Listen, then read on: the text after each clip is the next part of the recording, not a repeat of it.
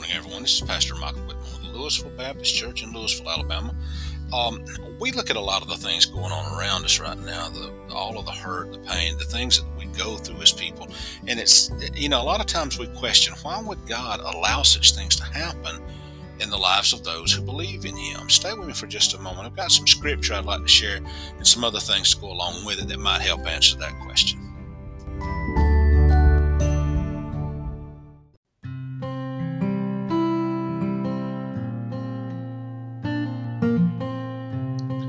Dear Fathers, we come before you now with your word before me.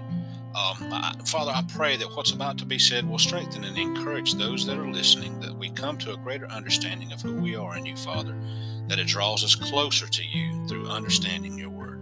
And may what we do through that, Father, be a, a evidence of the life that we live and in who we represent, and that it would honor and glorify you. For it's in your Son's name we ask. Amen. Uh, in the Bible, Luke 4:18 says this. It says, "The Spirit of the Lord is upon me, because He has anointed me to preach the gospel to the poor.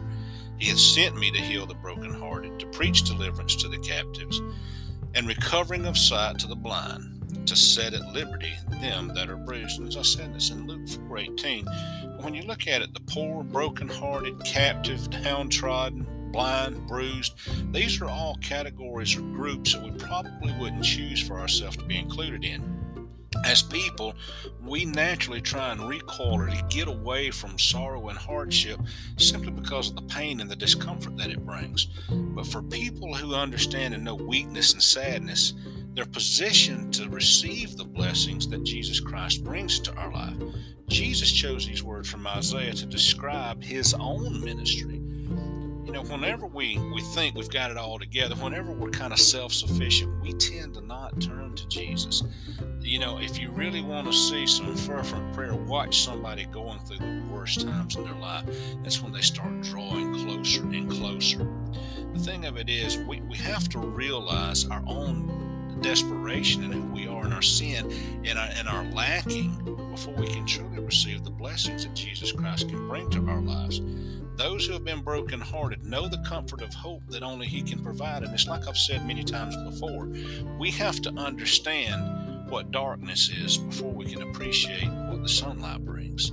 We have to have that contrast so we can understand and truly appreciate the blessing of the sun. And in order to do that, we have to experience the coldness of the dark. Through those times, that is when we see our relationship with our Lord at its strongest because of His power working to sustain us where we fail.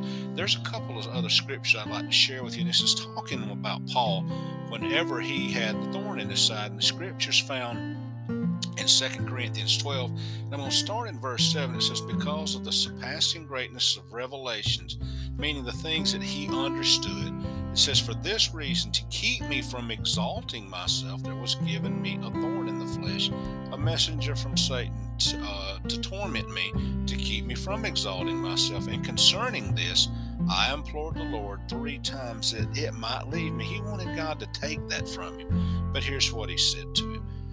And he has said to me, My grace is sufficient, for power is perfected in weakness. Most gladly, therefore, I rather boast about my weakness so that the power of Christ may dwell in me. Paul come to understand through that encounter that in his weakness is when Christ's power was most magnified.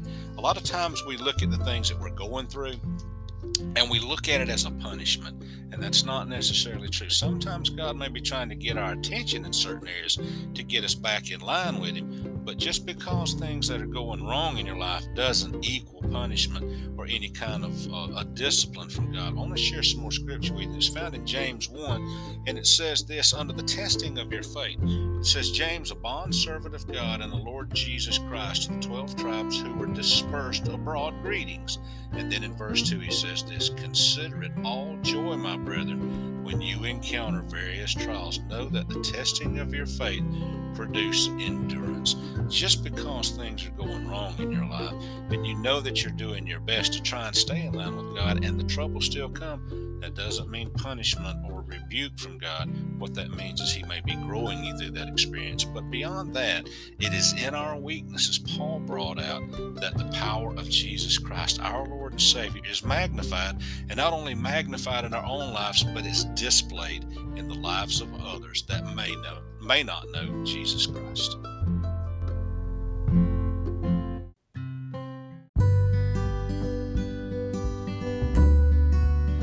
You know, each of us go through times, things that we encounter in our lives that bring with it a certain degree of discomfort, if not pain altogether.